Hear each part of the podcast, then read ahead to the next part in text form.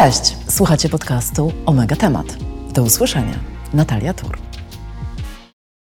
Witam wszystkie przyszłe i świeżo upieczone mamy w podcaście Molars Omega Temat. Ja nazywam się Natalia Tur i mam przyjemność rozmawiać z prawdziwymi ekspertkami.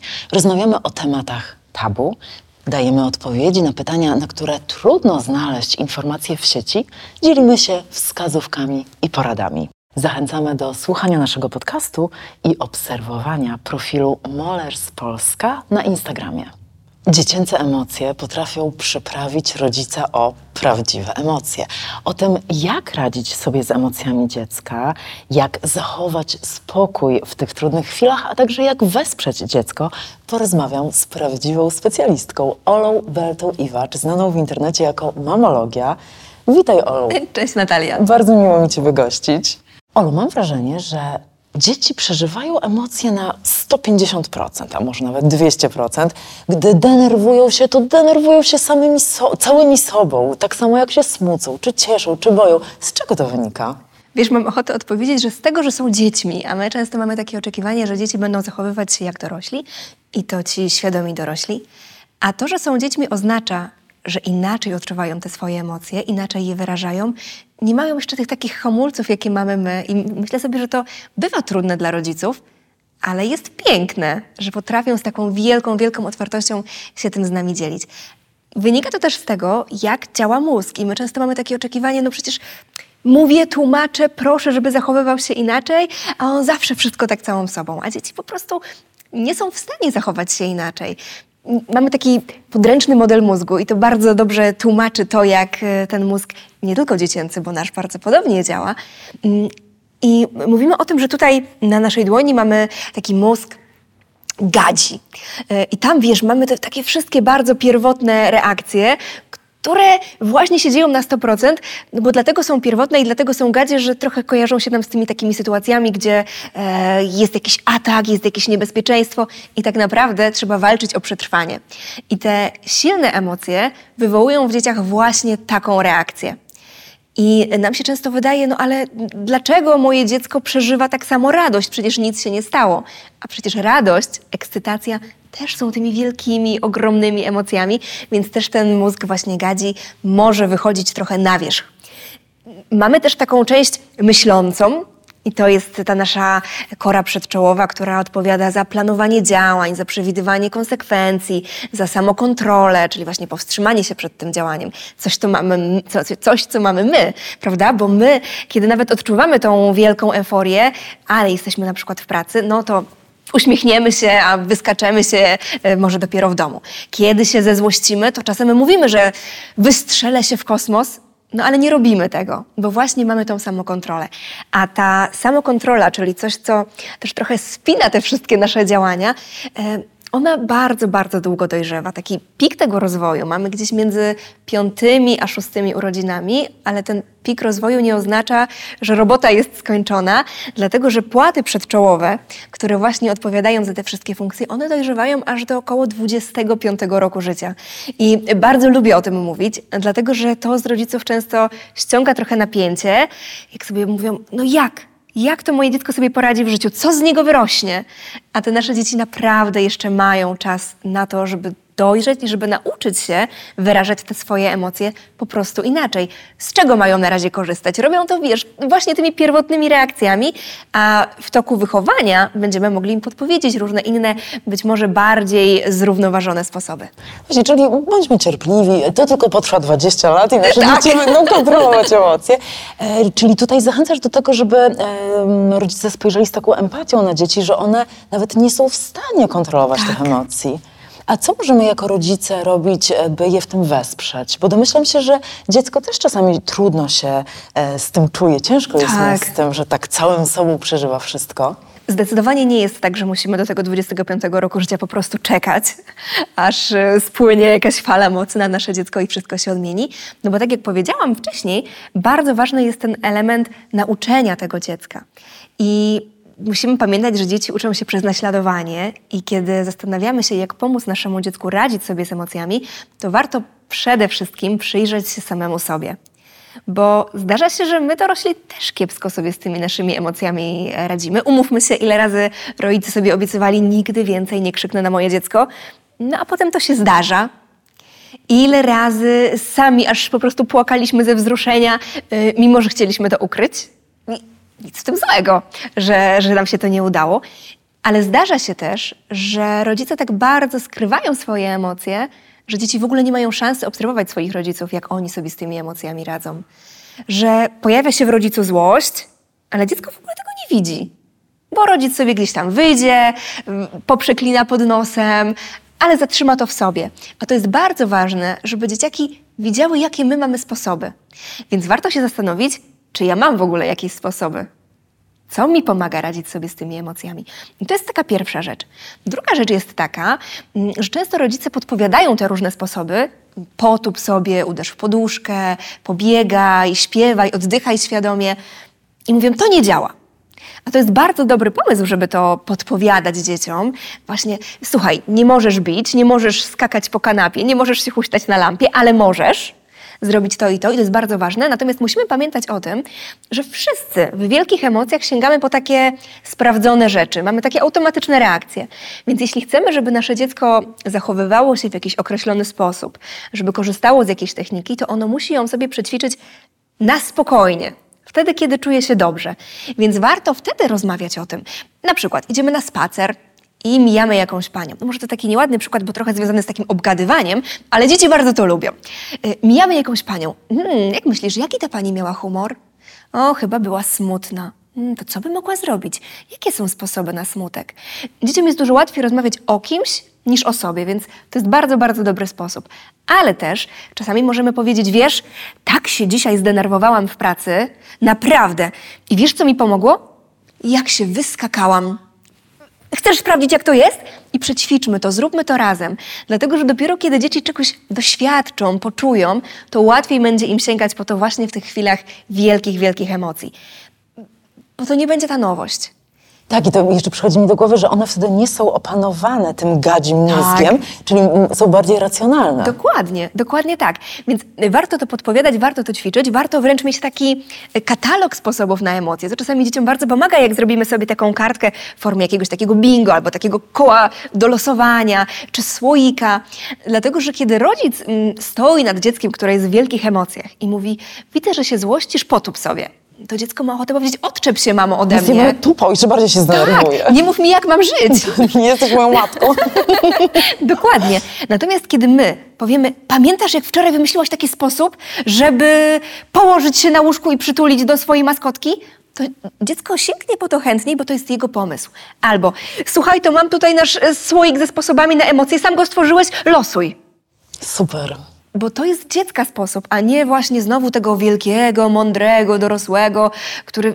Powie, jak mam żyć. tak, dokładnie. Świetne są pomysły, zwłaszcza, że tutaj pewnie odwołujesz się głównie do radzenia sobie ze złością, bo domyślam się, że tak jak dziecko się raduje, to nie, nie musimy go uczyć regulowania tych emocji, a złość niezaopiekowana może przejść na te kolejne szczeble, na przykład agresji. To prawda. Czyli tu jest, chodzi też o to, żeby nauczyć dziecko takiego stawiania granic, że możesz się złościć, to jest okej, ale nie możesz na przykład bić. Tak.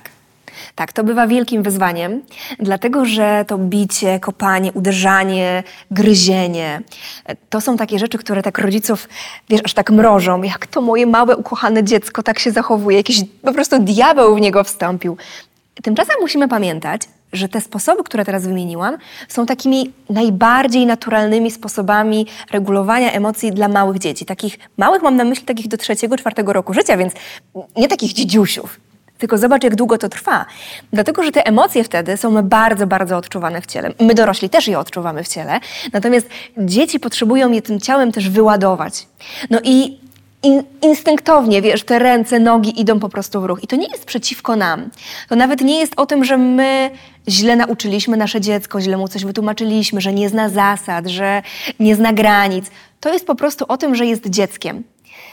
I to jest bardzo trudne, dlatego że rodzice dużo rozmawiają, dużo tłumaczą i to jest fantastyczne. I to, y, ja zawsze mówię, że to jest takie ziarenko, które zasiewamy, ale plony będziemy zbierać za jakiś czas i dokładnie tak to działa. I jest też tak, że te nasze emocje w ogóle nasz taki, wiesz, emocjonalny stan psychiczny, on jest w takich różnych strefach regulacji. I jak powiedziałyśmy właśnie o tym, że dzieci najlepiej uczą się tych sposobów, kiedy czują się dobrze, to jest ta taka zielona strefa, powiedzmy, relaksu. Natomiast y, kiedy dzieje się coś trudnego, e, takiego właśnie zagrażającego, a niestety, niestety, dla dziecka zagrażające może być na przykład, jak mama powie, nie zgadzam się na jeszcze jedną bajkę. No jak to? To zagraża mojej autonomii, mojej niezależności. Tak? Więc wchodzi dziecko w tą strefę czerwoną, odzywa się ten gadzi mózg i dziecko właśnie sięga po te pierwotne reakcje walki, tak, będę tutaj z tobą wojował, a nie ma jeszcze takiej możliwości, żeby wojować głosem, tak, żeby nam powiedzieć, Mamo, to mnie złości. Mamo, jak możesz? Tak, jestem zdenerwowany. Proszę cię, żebyś pozwoliła mi jeszcze na jedną Dokładnie, bajkę. Mhm. prawda? Nie ma jeszcze tej możliwości. Nawet jeśli sprawnie się posługuje językiem, umówmy się, że nam dorosłym też często powiedzieć, drogie kochane dziecko, y, uprzejmie cię proszę, żebyś ubrał buty, bo śpieszymy się do pracy. Bo czuję lekką irytację. Dokładnie, raczej powiem, że to buty. tak? I nam jest trudno, a co dopiero temu kilkulatkowi, więc wtedy te e, ręce, nogi idą w ruch. I warto na to tak patrzeć, że okej, to moje dziecko dopiero jest na tym etapie właśnie regulowania się poprzez ciało. I teraz w jaki inny sposób ja mogę mm, dać mu tą regulację ciałem, żeby to było bezpieczne. Czyli z jednej strony ja zakomunikuję granicę, stop, nie zgadzam się na to, ale z drugiej strony muszę pamiętać, żeby pomóc dziecku się regulować trochę na bieżąco, wiesz, zanim to napięcie y, się wyleje, nie? zanim urośnie tak bardzo, że już się nie będzie mieścić w tym dziecięcym pojemniczku na emocje. Dlatego z takimi dziećmi, które dużo reagują tą taką właśnie agresją poprzez ciało, warto się bujać, kiwać, warto y, się turlać, zawijać w jakiś koc, mm, robić jakieś masażyki. I to wiesz, na zasadzie, drogie dziecko, teraz będziemy mieć zabawy regulujące. Możemy wziąć takie łapki kuchenne do piekarnika i gdzieś dziecko pomasować przy okazji podczas robienia pierogów. Możemy podczas kąpieli dziecko tak mocniej, wiesz, ręcznikiem wytrzeć i już gdzieś tam to ciało postymulować. Możemy zrobić domowy tor przeszkód i to niekoniecznie, wiesz, wielki, kreatywny tor z kartonów, ale na przykład dziś przeciskamy się pod taką ciężką babciną pierzyną albo pod krzesłami. I to wszystko będzie sprawiać, że tego napięcia będzie troszeczkę mniej, ono się będzie regulować na bieżąco, więc z wielkim prawdopodobieństwem tych wybuchów agresji będzie po prostu mniej. To jest też tak, jak wcześniej wspomniałam o tych strefach regulacji, że im częściej jesteśmy w jakiejś strefie, tak? W tej strefie zielonej, takiego właśnie spokoju, w strefie czerwonej, czyli takiej strefie agresji, albo niebieskiej, bo jeszcze taką wyróżniamy. I ta niebieska to jest taka strefa zamrożenia, gdzie w ogóle jest nam mm, trudno reagować. Dzieci w nią często wpadają, kiedy mm, słyszą krzyk rodzica. Wiesz, co ty robisz, jak ty się zachowujesz? Przestań.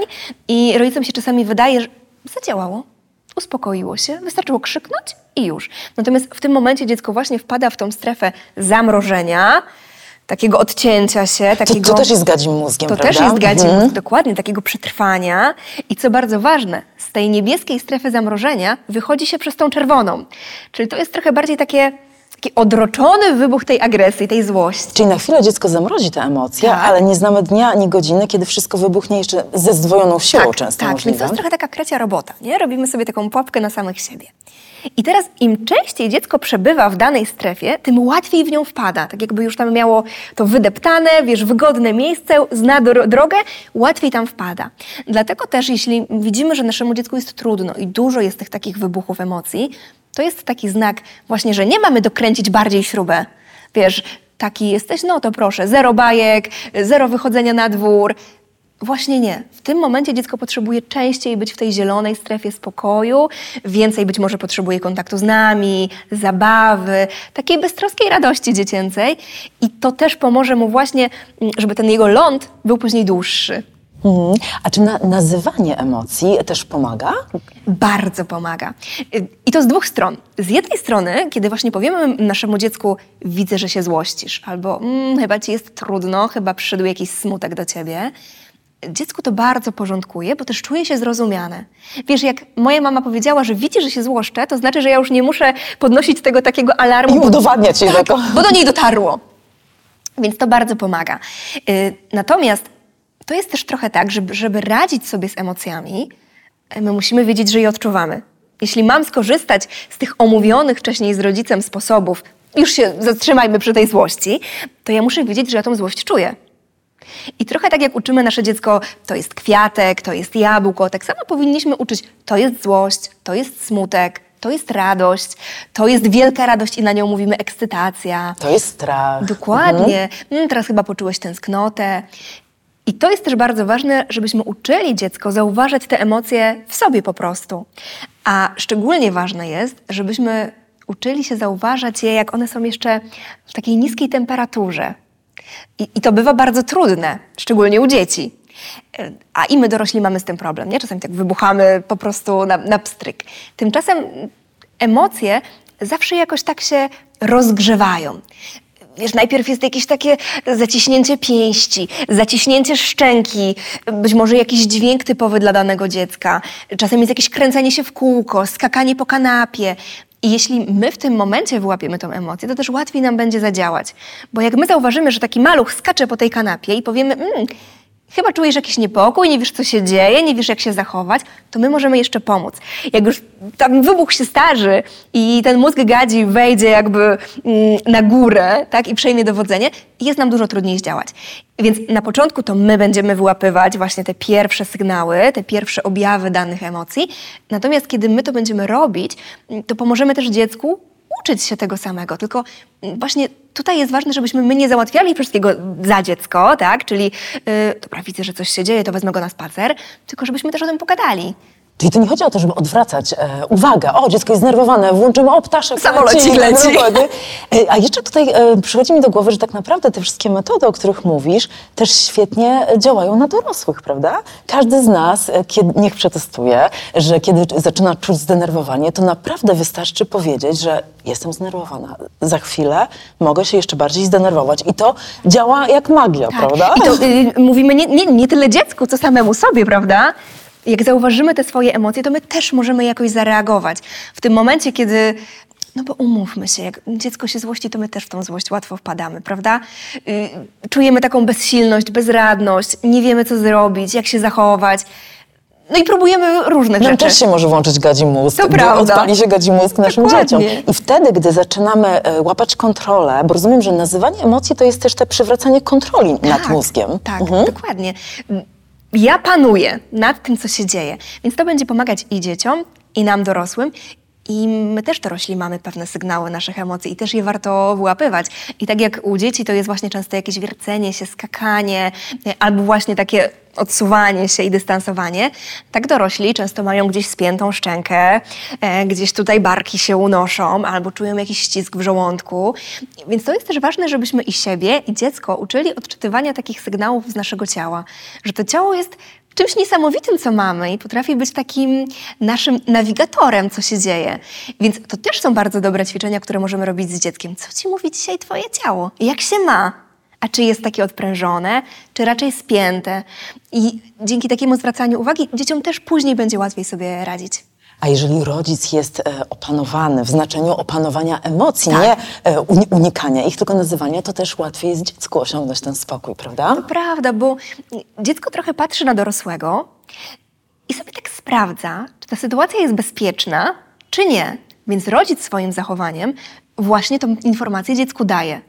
Więc bardzo ważne jest, żebyśmy my tak jak powiedziałaś, byli opanowani zarówno w tej naszej postawie, jak i w naszym spojrzeniu, jak i w naszym tonie głosu. I o wiele lepiej niż uspokój się, jak ty się zachowujesz, właśnie zadziała po prostu powiedzenie, wiesz, widzę, że zdenerwowało cię to, że klocki się nie chcą przyczepić. I to naprawdę może być wkurzające, ale kiedy powiemy to takim tonem, dostosowanym do dziecka, tak? Bo, bo, to nie może być, kochanie, ojejku, widzę, że złość do ciebie przyszła, bo wtedy też dziecko ma takie poczucie, co? Jakby musimy troszeczkę się dopasować do tego poziomu emocji, który się unosi w powietrzu, ale w tym wszystkim właśnie być takim spokojnym. E, czy oprócz nazywania emocji, obserwowania, e, na jakim etapie są emocje dziecka, e, mogłabyś podpowiedzieć naszym słuchaczkom, słuchaczom jeszcze jakieś sposoby, które mogą wesprzeć dziecko w regulowaniu albo w samoregulowaniu tych emocji? Mhm. Wiesz co, bardzo ważną umiejętnością jest też ta samokontrola, o której wspomniałam wcześniej, czyli właśnie to, że to planowanie swojego działania, to przewidywanie konsekwencji, to jest na przykład ta sytuacja bicia, o której wspomniałyśmy, tak, że okej, okay, mnie bicie rozładowuje, ale konsekwencja jest taka, że kogoś to zaboli. To jest też taka umiejętność, którą warto ćwiczyć. I to możemy robić również oczywiście w formie zabawy, bo dzieci najlepiej uczą się poprzez zabawę. I to są wszystkie proste zabawy, które my znamy z naszego dzieciństwa. Baba Jaga patrzy, albo wchowanego, gdzie trzeba wytrwać w tej kryjówce, nie wychylić się, trzeba się wykazać tą samokontrolą. E, to może być też zabawa w start i stop, tak? Gdzie rodzic, wiesz, kieruje, albo ma takie karteczki z kolorami, zielone jedziemy, czerwone stoimy. Warto to po prostu ćwiczyć, żeby dziecko miało z czego czerpać. Wow, to ciekawe, czyli dzięki takim zabawom, e, dzięki którym uczymy się samokontroli tego, że mimo, że mamy ochotę iść, to musimy się Tak. zatrzymać, możemy potem też kontrolować emocje. Dokładnie. Tych zabaw powinno być sporo, nawet bardzo sporo. Jakoś tak wiesz, chcę to zaznaczyć, że to nie jest tak, że weekend poświęcimy na zabawę w Babę Jagę I i załatwione, od poniedziałku. tak, natomiast na pewno będzie dziecku po prostu dużo, dużo łatwiej i ten proces, który trwa, jak wspomniałam, do 25 roku życia, po prostu wesprzemy. Mhm. Czyli tak, mówiłaś o, o roli ruchu, e, o roli dotyku, tego głębokiego dotyku, naciskaniu, przytulaniu, e, o tym, żeby nazywać emocje. E, Czy ważna jest na przykład dieta? Bardzo ważna. I to jest też, wiem, że coś, co e, trochę spędza rodzicom sen z powiek, dlatego że wiele dzieci, szczególnie właśnie w tym młodszym wieku, tak naprawdę mogłoby żyć o suchej bułce i makaronie również suchym. Ewentualnie parówki e, wchodzą w grę. E, I rodzice się bardzo martwią, że ta dieta jest tak mało zbilansowana. I ja absolutnie nie chciałabym teraz, wiesz, zabrzmieć, tak, tak nie może być, musicie po prostu wciskać te warzywa w swoje dzieci. Warto proponować, żeby ta dieta rzeczywiście była zbilansowana, żeby była kolorowa, żeby były te warzywa, żeby dwa razy w tygodniu pojawiały się ryby, przynajmniej dwa razy w tygodniu, żeby rzeczywiście dzieci mogły z tego czerpać, nawet kiedy tego nie jedzą, żeby przynajmniej mogły spojrzeć na te rzeczy troszeczkę pomalutku się z nimi oswajać, wiesz, z ich zapachem, z, ich, z tym, jak wyglądają, jakie mają kolory ale żebyśmy my też zwracali uwagę, czy rzeczywiście być może nasze dzieci w związku z taką wybiórczą dietą nie mają pewnych niedoborów. Dlatego, że mm, rzeczywiście, tak jak odpowiedziałam w pierwszym pytaniu, dzieci po prostu są dziećmi i zachowują się jak dzieci, ale różne niedobory witamin będą wpływać na ich zachowanie. I tak na przykład już wspomniałam o tych rybach. E, Ryby, czyli kwasy omega-3 są czymś, co bardzo wpływa na układ nerwowy. A przecież to właśnie ten układ nerwowy odpowiada za te wszystkie sygnały, które są wysyłane do mózgu i za te wszystkie reakcje, które się dzieją. Więc e, tymi kwasami omega-3 możemy bardzo nasze dziecko wspierać. Tak samo niedobory witaminy D, e, a z tym słoneczkiem u nas bywa różnie, szczególnie jak dzieci są przez pół dnia w przedszkolu, my w pracy, to jak już wychodzimy, to jest taka szarzyzna po prostu. E, Niedobór witaminy D też bardzo wpływa na zachowanie. On może, mm, ten niedobór może powodować, że dzieci są troszeczkę wycofane albo właśnie bardzo impulsywnie reagują. Więc zwracamy na to uwagę, warto to kontrolować, e, być może czasem suplementować, troszeczkę się wesprzeć, ale pamiętać o tym, że mm, ta dieta ma duży wpływ. Tak jak zresztą i sen, m, czyli to bycie takim wypoczętym i zregenerowanym. Więc o te potrzeby fizjologiczne powinniśmy dbać równie jak o te emocjonalne. I też myślę, że zarówno e, m, o nasze dzieci, jak i o nas samych, o tak, prawda? zdecydowanie o sobie nie zapominamy. E, Zwłaszcza, że dziecko jest lustrem rodzica. Och tak, och tak. I to bywa piękne, e, ale bywa Ale też bywa obciążające. E, W jednej e, z rozmów w, w ramach naszego podcastu z Kasią Płazą-Piekarzewską rozmawiałyśmy o tym, że dziecko jest lustrem mamy. Przychodzi mi teraz do głowy, że czasami to rodzic lub mama jest lustrem dziecka, bo gdy dziecko przeżywa emocje na te 150 albo i 280%, to czasami trudno się mm, Nie zarazić. Nie zarazić. Czy mogłabyś nam tutaj coś podpowiedzieć? Wiesz co? E, przede wszystkim być wyrozumiałym dla siebie, bo często mamy takie nierealne oczekiwania wobec siebie. E, ja już właśnie nie podniosę głosu, ja się nie zarażę tymi emocjami. I jakby fajnie, że my mamy taki cel i że my bardzo chcemy, żeby tak się stało. Ale jeśli będziemy nakładać na siebie takie oczekiwanie, że to mi się musi udać i od jutra absolutnie w ogóle jestem po prostu oazą spokoju i kwiatem lotosu, to będzie nam trudniej, bo sobie dokładamy, więc tego napięcia będzie jeszcze więcej. Więc myśleć o tym, że fajnie by było i po prostu się postaram to zrobić. I kiedy dziecko zachowuje się w taki sposób dla nas trudny, to warto sobie to nazwać. On jest po prostu dzieckiem, to tylko taki etap, on ma dopiero 2-4 lata. To tak bywa, dzieci w tym wieku tak mają, żeby troszeczkę się zdystansować od tego zachowania, bo my często dorzucamy sobie tego napięcia. No tak, nie radzę sobie z własnym dzieckiem, co ze mnie za mama. Więc tego nie robimy i bardziej właśnie takie wspierające myśli sobie podrzucamy. Natomiast warto też pamiętać, że my mamy prawo nie reagować od razu. Że my nie musimy, wiesz, tutaj od razu mieć jakieś rozwiązanie. Możemy sobie dać chwilę na to, żeby ogarnąć siebie. I tak jak wspomniałyśmy, żeby obserwować to swoje ciało, że to napięcie w nas rośnie, to jak ja widzę, że to napięcie we mnie rośnie, to szukam sposobu, żeby sobie je obniżyć, zanim wybuchnę. I każdy z nas te sposoby będzie miał troszeczkę różne, więc warto eksperymentować, warto testować. Czasami jest tak, że to nam pomoże jednego dnia, a to innego i to jest w pełni okej. Mi na przykład pomaga, jak y, sobie tak po prostu pochodzę w kółko po kuchni. I to jest jakaś moja namiastka ruchu, taka realna, którą mogę zrobić przy moim pięciolatku, bo nie zostawię go samego w domu. Więc sobie po tej kuchni pochodzę. Czasami pomaga, jak sobie dosłownie zrobimy taki zimny prysznic, ale no nie możemy aż iść pod prysznic, więc chociaż obmyjemy twarz zimną wodą, albo napijemy się szklanki zimnej wody. Ale mówisz napijemy, czy, czyli zarówno ty, jak i twój syn, tak? Tak. Że macie taki pomysł. Słuchaj, teraz... Yy, Tak, dokładnie. Ale jeśli on nie będzie chciał, to okej, chociaż ja zrobię to sama dla siebie. Tak? I ja sobie dam, wiesz co, potrzebuję teraz zadbać o siebie i sobie wezmę ten łyk wody. I zobacz, że teraz nawiązujemy do tego, o czym mówiłyśmy na początku, że dzieci uczą się przez naśladowanie. I nawet jeśli my nie zareagujemy od razu jakby na zachowanie naszego dziecka, tylko właśnie powiem, potrzebuję chwili i wrócimy do tego, to dziecko obserwuje, aha, czyli moja mama radzi sobie w ten sposób, ma właśnie taki patent na Czyli to jest okej, że mama też się czuje czasami e, Tak. zdenerwowana i potrafi sobie z tym radzić. Ładnie. Matka też człowiek. Po prostu. Ja też zauważyłam, że od kiedy em, staram się właśnie radzić sobie z takimi emocjami, nazywając je, to nawet ostatnio mój syn naśladuje mnie i mówi, mamo, jestem teraz zdenerwowany, potrzebuję chwili. I jakie to jest piękne, wiesz, jak my w końcu widzimy, że te nasze działania, one przynoszą efekt. Ale tak jak powiedziałaś, że też na to musiałaś poczekać, że to się nie wydarza od tak, choć jasne, żebyśmy chcieli. Więcej o zarażaniu emocjami e, porozmawiamy jeszcze w innym odcinku, do którego już teraz Was zapraszamy, chociaż będziecie musieli troszeczkę na niego poczekać. A teraz chciałabym jeszcze e, dopytać Cię, Olu, o to, e, co w sytuacji, gdy jednak czujemy się bezsilni, bezsilne, czujemy, że mm, nie radzimy sobie, w którym momencie trzeba sięgnąć po pomoc specjalisty?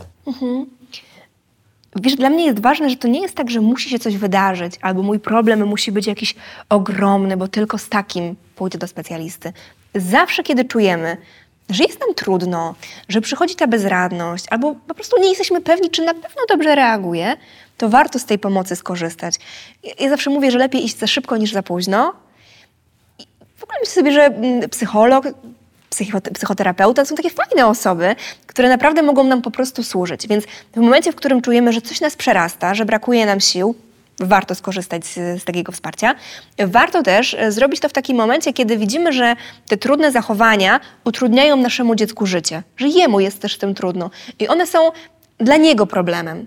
Powiedziałam trudne emocje, ale to tak samo właśnie może być ta przyjemna emocja, jak ekscytacja, która na przykład w przedszkolu jest tak ogromna, że dezorganizuje w ogóle pracę grupy i naszemu dziecku przez to jest też trudno się odnaleźć, nawiązać relacje e, rówieśnicze. To są te emocje, którymi warto się zaopiekować, być może właśnie pod okiem specjalisty. Przychodzi mi też do głowy, że warto przyjrzeć się, czy my przypadkiem nie mamy problemu z jakimiś emocjami, bo e, niektórzy rodzice na przykład nie są w stanie e, znieść takiej nadmiernej ekscytacji dzieci. Bardzo możliwe, że dlatego, że w ich domu rodzinnym mówiono, czemu ty tak się tutaj cieszysz, jak jakiś... Tak, nie ma z czego się tak, nie ma się cieszyć. z czego cieszyć, uspokój się, nie szalej, tak. Tak. Czyli pewne emocje są dla nas tematami tabu. To prawda i bardzo często e, w gabinecie nawet psychologa dziecięcego tak naprawdę cała praca zaczyna się od pracy z rodzicem.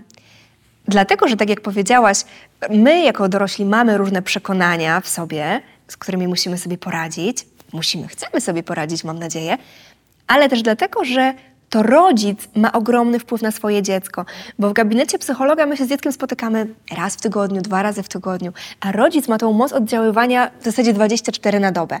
Więc często rodzice mają takie, taką obawę, no nie no, moje dziecko i tak w tym gabinecie psychologa nic nie powie, to, to po co ja mam tam w ogóle iść? Warto iść, dlatego że nawet jeśli psycholog nie zobaczy tego dziecka, ale porozmawia z rodzicem i da rodzicowi jakieś wskazówki, jakieś podpowiedzi, to ta codzienność domowa może być o wiele, o wiele łatwiejsza. Tak, ja tutaj taką prywatę e, też, żeby normalizować i zachęcić e, was, rodziców, którzy sobie nie radzą. Kiedyś, kiedy moja córka miała 5 lat i dostawałam od przedszkola różne sygnały o jakichś kłopotach, które sprawiała, postanowiłam, że pójdę do psychologa i jakież było moje zdziwienie, gdy psycholog w ogóle nie chciał nawet zobaczyć mojej córki e, i na jednym spotkaniu ze mną porozmawiał, popytał, dał mi różne rady i wcieliłam je w życie i naprawdę wszystko się zmieniło. I to jest właśnie fajne, że to, to nie zawsze musi być jakaś, wiesz, terapia, tak? Czasem tak się zdarza, ale czasami wystarczy to jedno spotkanie, które po prostu nam dużo ułatwi, więc ja, ja bardzo zachęcam do korzystania Ja z również, tym bardziej, że nikt nas nie uczy, jak być e, rodzicami. Dokładnie. Mamy wiele szkół, wiele kursów, e, a takiej szkoły nie było, prawda? Nikt nas w szkole tego nie uczył. Olu, bardzo Ci dziękuję. Podzieliłaś się mnóstwem wiedzy, rad, sugestii, ciekawostek. Bardzo się cieszę i cieszę się też, że będziemy miały okazję jeszcze raz rozmawiać o tym, jak e, zarażać się albo nie zarażać emocjami. Dziękuję. Do zobaczenia. I to już wszystko w tym odcinku podcastu Molers Omega Temat. Dziękuję, że z nami byłyście i zapraszam do wysłuchania kolejnych odcinków na Spotify i platformach podcastowych Apple i Google. Do usłyszenia.